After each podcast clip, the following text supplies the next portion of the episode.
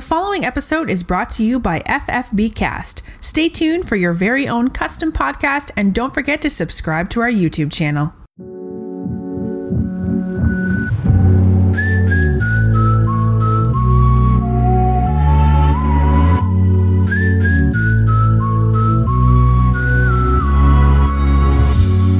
You are listening to the Fantasy twenty eighteen One podcast, brought to you by F F B cast. I'm your host, Dave Caban, and this is the Week eleven episode. Today, we'll be overviewing upcoming matchups, reviewing the league's points leaders, and taking a look at the playoff picture. Welcome into the podcast. We have a lot of exciting topics to cover in what is a very compelling, interesting, and fun league.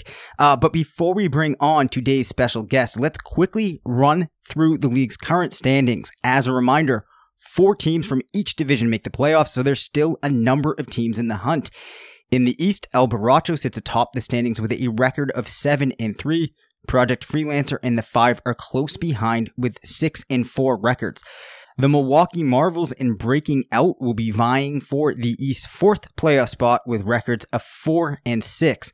In the West, we have the Monster and Cowboys sitting at seven and three, Redemption at six and four, and the Champs at five and five. With a record of four and six, Shoebox will need to close out the season with a strong stretch of games and likely a couple of Champs losses to make the playoffs. It's also worth noting that we have now seen winning streaks from the Five and Redemption of four games, stringing together a solid stretch here, going four and oh over the last four weeks.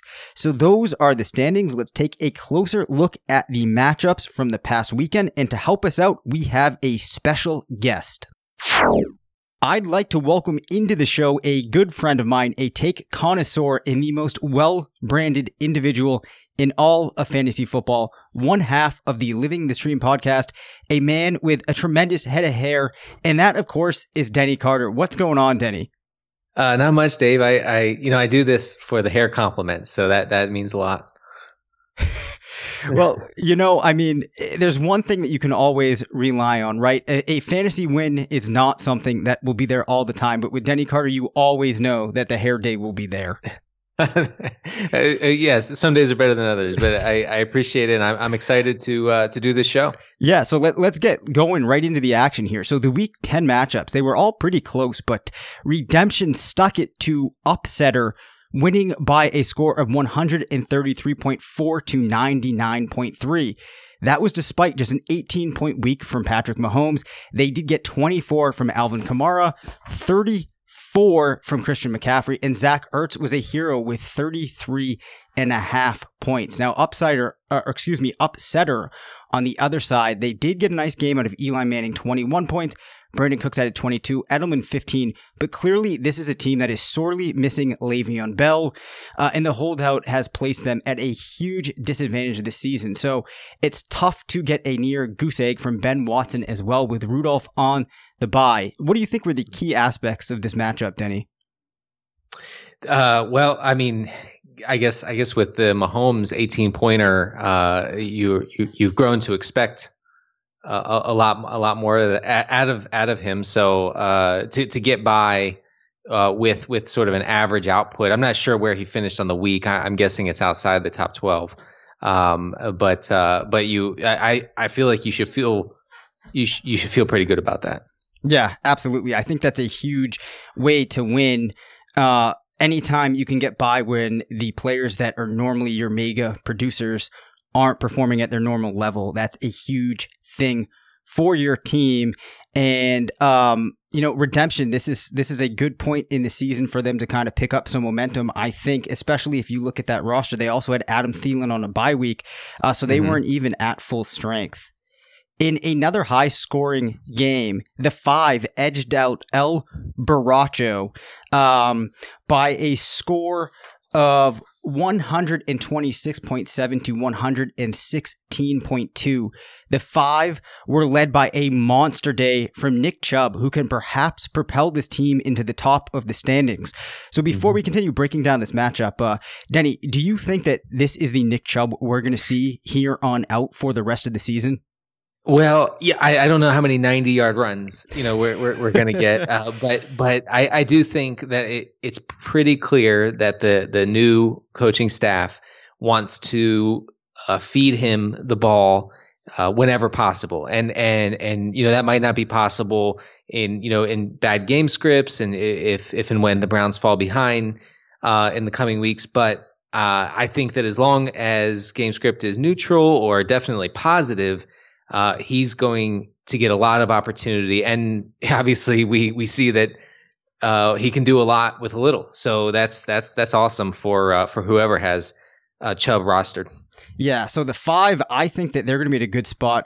Chubb was a very explosive player in college. It's translating at the next level. He was the type of guy identified before the season started as a league winner. And who knows? They also have Michael Thomas, who added twenty-three over the weekend. Tyler Lockett contributed seventeen. Carson Wentz at quarterback. Perhaps this is a team that Chubb can take to glory. Now, El Borracho, a strong team in this league, again, finished with one hundred sixteen point two points. They have to be upset, though, that they sat Matt Breida, who scored twenty-seven, and Allen Robinson, who had twenty-eight.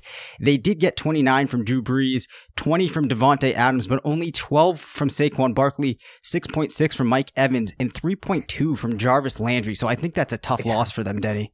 It is. I, I, you know, being able to roll out Landry, Evans and Barkley, um, you know, th- that sounds good to me. I mean, you know, the the, the process is definitely there. Uh, you're not going to get many weeks where where all three of those guys tank, uh, and um, and that's what you got here. Now with with, with Robinson, uh, I think that we were clued in a little bit on Saturday and then Sunday morning when it was clear that the Lions secondary was really banged up and they were going to miss key starters. And, and you know, so that to me, that said, uh, you know, give him the edge, um, over, you know, other, o- over other receiver options that, that, that you might've been on the fence about. I'm not saying that you definitely bench Mike Evans for Allen Robinson. I, I wouldn't have done that. Um, but, but that, that, that sort of thing, Uh, is a is a tip off. Uh, oftentimes, you know, the, the health of a secondary. Absolutely, and I think it should be very encouraging for that team that they are going to have some difficult lineup decisions to make going forward. But it is because they have a fair amount of depth. Uh, in the East Division action, the Milwaukee Marvels added to the Prophets' four-game skid with an one hundred four to eighty-one and a half point victory. They were led by twenty points from Juju Smith-Schuster, twenty-four from Mark Ingram, eighteen from Jared Goff, and they get the win despite a negative two-point performance from kicker Cody Parkey. Of course, DeAndre Hopkins was on a bye.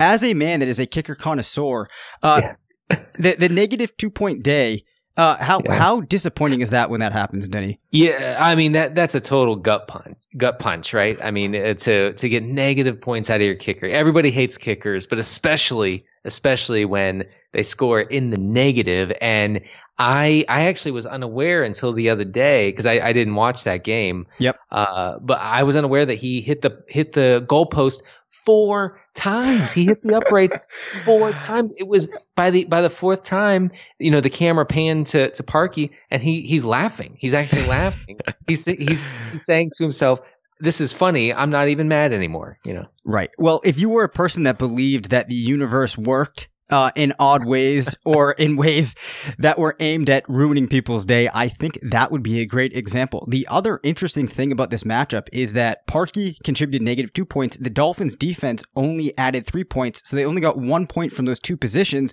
mm. whereas the Prophet actually got eighteen. And normally that D S T kicker delta is huge, but this was a case where it wasn't. Yeah.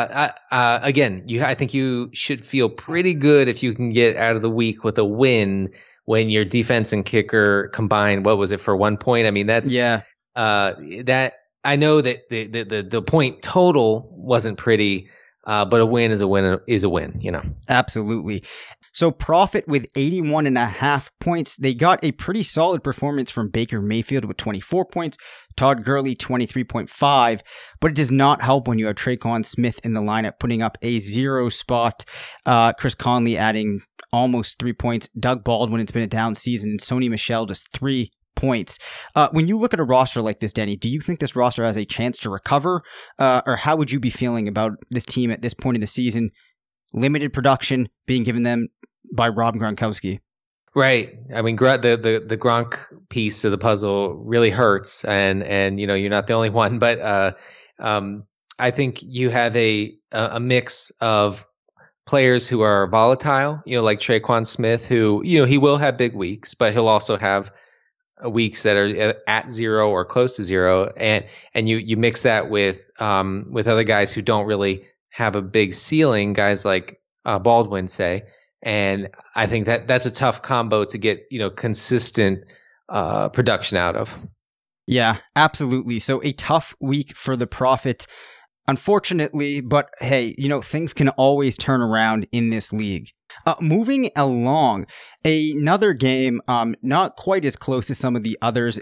The Cowboys winning one hundred ten against Shoebox, who put up ninety-four. Uh, zero point nine points. Uh, the Cowboys led by a huge day from Ezekiel Elliott, thirty-three point seven points, twenty-eight from Melvin Gordon. Uh, I think that's about as good of a running back duo as you're going to be able to get. I mean, that I, I'm I'm blushing just just just looking at, at that combo. I don't know. I don't even know how that happened, but it, it's amazing. It's a it's a great luxury uh, to have that sort of combined floor from those running backs. Absolutely. And Stephon Diggs was on the bench as well.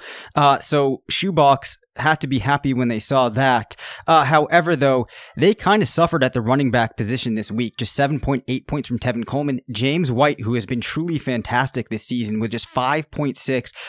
Very easily his worst game of the season, I would say. They did get twenty-nine points from Tyreek Hill. However, Chris Hogan contributes a zero. Deshaun Jackson did not have a good game as well. I think that this running back production, though, uh, it was just a really down week for them, and that should recover. Yeah. Uh, I mean, Tevin Coleman might have won your week the week before and, uh, you know, was not in a position to get a lot of touches in, in this one as the Falcons fell behind early. And, you know, that's how it goes sometimes with running backs.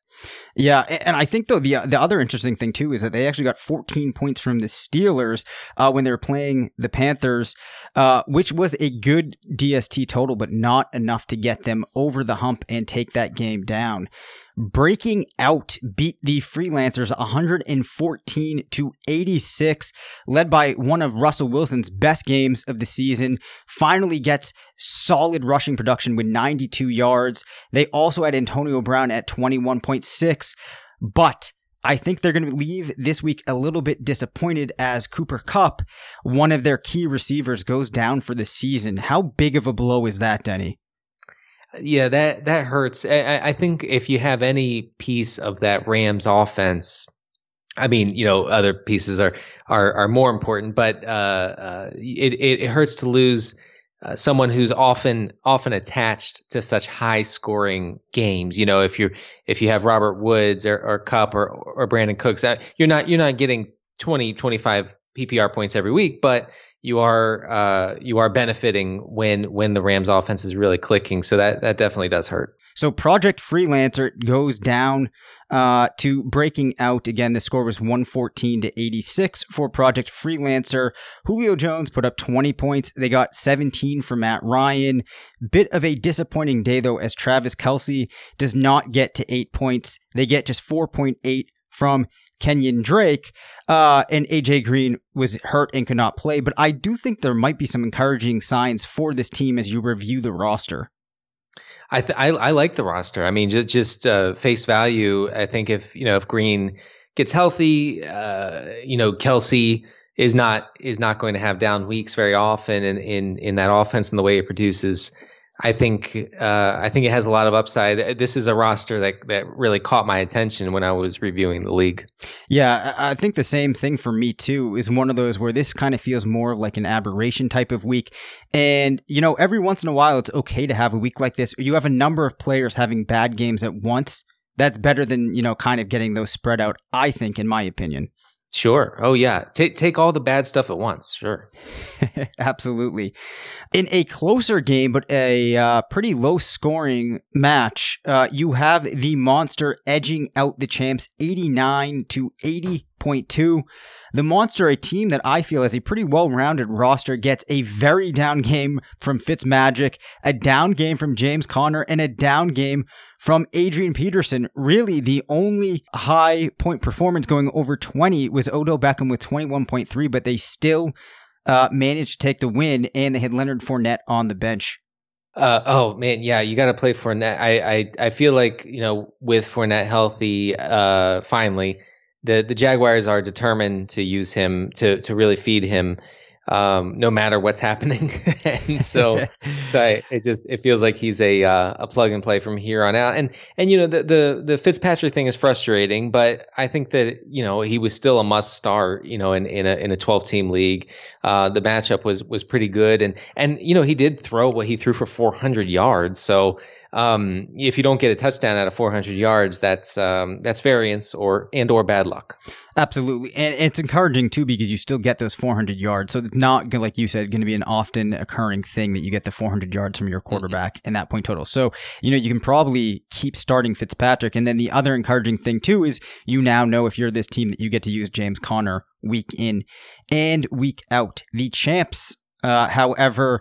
Uh, a disappointing week for them, a zero spot for Mike Williams. They also have the other Chargers receiver in Tyrell Williams with just six point six points. They got thirty-three point eight from David Johnson, who I think is going to be an R B one moving forward. Uh, but other than that, not a whole lot of production to speak of. Yeah, I, I, I love, yeah, I mean, David Johnson is is clearly being used in a much different way now that Byron Leftwich has taken over. You know, it, uh, he's a, um, it's, it feels weird to say that he's a he's a league winner, but if you, it, what I mean is if you held on to him, if you held tight, uh, that he, you know, he could really, he could really carry you from here on out.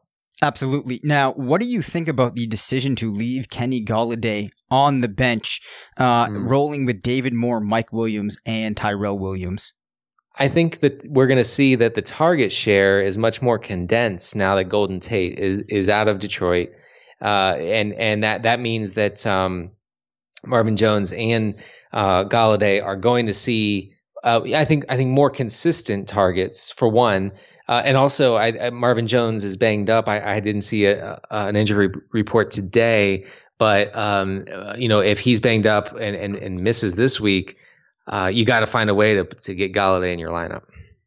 Yeah, I, I agree with you. I think that uh, especially on this team, he should be staying in there. So they're probably kind of kicking themselves for putting Golladay on the bench. Granted, there had been a couple of down weeks before there. You're listening to an F F B cast podcast. For more custom content, visit us online at F F B cast dot com. So we talked about these standings to open the show, but I think it's also important to look at total points. Redemption out in head, uh, by and large in control of points with one hundred, or excuse me, one thousand two hundred eighty-three. The Monster is in second place with one thousand one hundred sixty-one, and El Borracho is at one thousand one hundred fifty. The average points total in the league is one thousand sixty-seven, which breaking out Project Freelancer and the Cowboys sit above. Mm-hmm. And last place is Upsetter, who, as we mentioned before, was done no favors by Le'Veon Bell. And I would just like to say to this team and this owner that that's just an unfortunate situation. Don't let those points keep you down, because uh, there are so many fantasy gamers throughout the world that are feeling your pain. For sure. I mean, uh, taking Bell in the top two made all the sense in the world. Um, I did it in, uh, in, in a couple leagues, well, in, in one league that I, I care about a lot, and it hurt a lot. So, uh, so I, I feel that pain. Yeah. And I will say, um, I did the same thing, because at RotoViz, I had him projected as the highest scoring player in the league by a significant margin, and given the success of James Conner, we can only imagine, if there really is a talent gap between those two, how well Le'Veon Bell would have done. So, Denny, I want to talk about the playoff picture and get your expectations, but before we do, let's take a look at the players that are available and could make a difference down the stretch. Uh, do you have any names in looking through the free agent pool that stood out to you? Uh, one guy uh, that, that jumped out, and he's not he's not startable right now, but he could be very startable and very usable. Jamal Williams from Green Bay um, you know, he's one Aaron Jones injury away from presumably getting a, a full workload uh, for, you know, behind Aaron Rodgers. And that's that's never a uh, a bad thing. He he excelled in his very limited, I think, two two game opportunity as the starter for Green Bay last year. Uh, so I would find a way to stash him for the stretch run.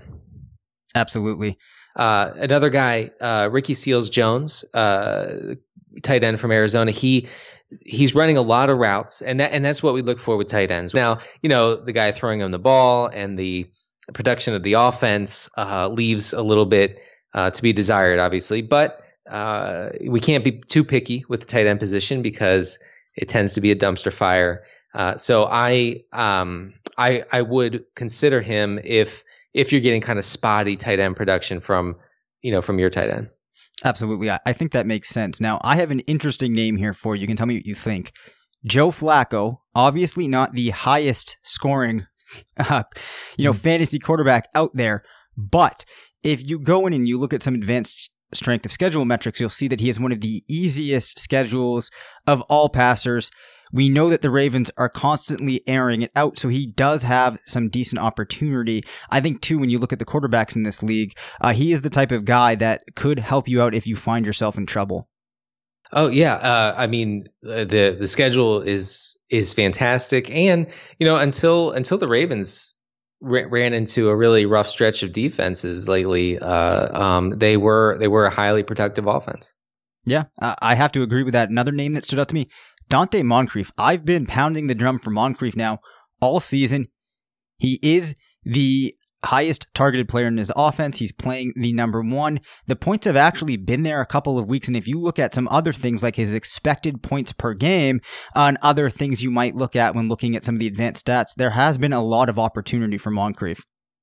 Yes. Uh, and uh, uh, we saw that, uh, you know, he is leading, I think leading the team in air yards, which is a, a good indication of uh, potential production.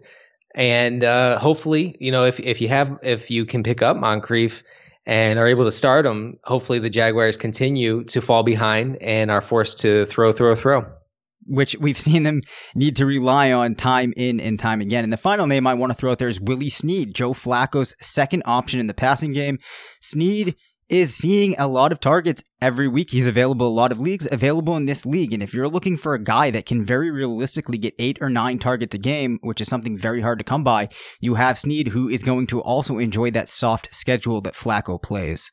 Absolutely. So let's turn our attention now to the playoff picture in this league. Denny, unfortunately, I think we do have some teams that are out of contention. The Prophet and Upsetter are both sitting at two and eight. It's going to be tough for them to make this happen. Now, the Prophet does play uh, Upsetter in the upcoming week, so that could be an easy matchup, presumably, for those teams to win. Uh, and I think that they, at the very least, need to win out the rest of the season. Now, the interesting thing for the Prophet is is that they will also play the Milwaukee Marvels, who are in their division, who they could pass if they beat the Marvels, and then the Marvels lose uh, their other games. Might come down to a tiebreaker. It's hard to project exactly, but that's a possibility. Naturally, uh, Upsetter would need to beat Prophet, and they would also need to win out and have Shoebox beat the champs. Uh, the champs also need to lose out, and I think that there would also be a tiebreaker, which they would need to win. Uh, but let's be honest, right? If you're sitting at two and eight, you need a lot of things to break your way. Absolutely, yeah. But but the you know the scenario that you just spelled out, as as far fetched as it may seem, shows why no one should quit on their team. You know, I, I think you need to continue to put out the best roster uh, that you can. And um, if it requires running the table, then try to run the table. I, I've I've been in that position before, and uh, it it's not it, you know it's daunting, uh, but but it's a it's a challenge, and and I I uh, I love to see people continue to try as the as the season winds down. And I have seen some real crazy things happen in fantasy leagues down the stretch, so you never never know. Now, the Milwaukee Marvels and breaking out, I think that they probably, if they can win two games, will be in the playoffs. The Marvels are sitting at four and six, fourth in their division, and breaking out is also at four and six. So that is going to be a real interesting race in this division. I think that the five, Project Freelancer and El Borracho, are fairly safe. Uh, in the West, Redemption will probably be good with one win, currently sitting at six and four. But the Champs and Shoebox, who are at five uh, and five and four and six respectively, I think if you're those teams, you're still probably hoping that you pick up two wins. Oh, yeah. Yes, I think it'll definitely take two wins. So now something that we do need to talk about is we've mentioned profit and we're looking at the playoff projections. Profit was actually involved in two trades. That is clearly going to have ramifications. So the Profit traded to Redemption John Brown for Tre'Quan Smith. I don't know if this is a huge trade that's really going to shake the balance of the league, but nonetheless, it is an interesting trade. You have Brown, a player that was pretty explosive early on. We haven't heard too much from now. And then you have Smith, a player that's in that high-powered New Orleans offense who always is a threat to have a big game. Yeah, um, th- th- that trade is is hard to evaluate because of the recent slump for, you know, offensive slump for Baltimore. I, I would think that John Brown's floor is certainly higher than than, than Tre'Quan Smith. Uh, it's it's clear that Tre'Quan Smith is not a guy who is guaranteed, you know, really more than a couple or a few targets a week, and uh, so obviously that could that could be an issue for for rolling him out in seasonal leagues.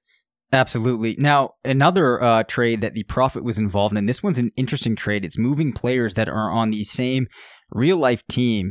So Shoebox gave up Randall Cobb to get Jamal Williams. As you spoke about Williams earlier, I think that you would have had to have liked this move, but it looks like since they've dumped uh, Williams and he's now available. Yeah, I mean, Cobb's not, you know, Cobb's been hurt, and when he's I don't I don't know when he's been in, he hasn't been super usable. So, uh Um, I, I feel like this trade was something of a wash, especially because Williams was was dropped. But again, I think Williams should be should be rostered in twelve-team leagues. Yeah, absolutely. I think that, as you mentioned, he's one of those players that's out there that has some potential uh, that perhaps you won't get to harness, but if you do, will certainly help you. So before we close out this week's episode, I want to hear your top three teams for the rest of the season and who you predict as this league's winner. Yes. Uh, so my, my top teams, um, I think it's it's hard to not go with the, the two division leaders, obviously, uh, the Monster and El Borracho. Uh, yep. I think bo- both both of those rosters, uh, they look not only like like high f- weekly floor rosters, but also um, deep rosters and and and lots of uh, positional depth, which obviously is is what we're going for. Um, I I actually went with Project Freelancer as the uh, as as the third team here. Uh, I, I I just think that it has a lot of upside if if injuries go right, um, and uh, and those the players on that team have quite a few good matchups down the stretch here in November and, and then in December. So uh, that that just it just jumped out to me as a as a team that, that could make a push. That's intriguing. Project Freelancers, I look at this roster, I can I can definitely see how that name would come to mind. As we mentioned, uh, Dalvin Cook will be getting into the fold as well. For me, the three teams that I was most impressed with are the Monster, Cowboys, and El Borracho. It's hard to ignore the running back tandem in Gordon and Elliott that the Cowboys have. However, I have to say that when I look at the depth on this El Borracho squad, I think top to bottom, they have the balance of players that are needed and the depth to make a push to take the crown. Definitely. And, and I also would like to just, just mention here, I, I see a lot of teams, including El Borracho, which has obviously an excellent line, uh, a roster, uh, are rostering two quarterbacks. And um, that that certainly... not necessary at this point in the season.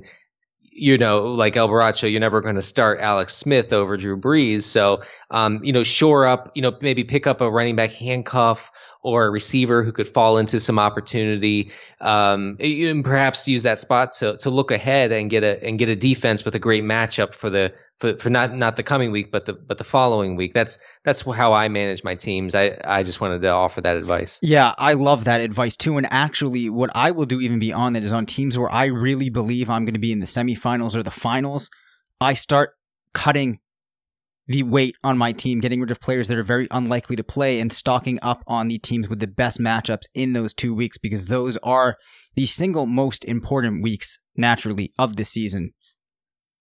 Absolutely. And and, and uh, uh, one more note on El Borracho. Yep. Uh, uh, I, I don't see much reason to roster Martavis Bryant. I, I think you can cut him and and look for, you know, a running back. I know I've said Jamal Williams fifty times, but I'd much rather have Jamal Williams than Martavis Bryant. Wow. So El Borracho, consider yourself lucky because you are getting some specialized advice there from Denny Carter. I can picture the rest of the league getting a little upset, although we have seen in the past that sometimes when Denny attaches himself to something, it can go south pretty quickly. Yeah, I'm sorry. And and the rich get richer here. You know, this is uh, this is not not not just. I'm sorry.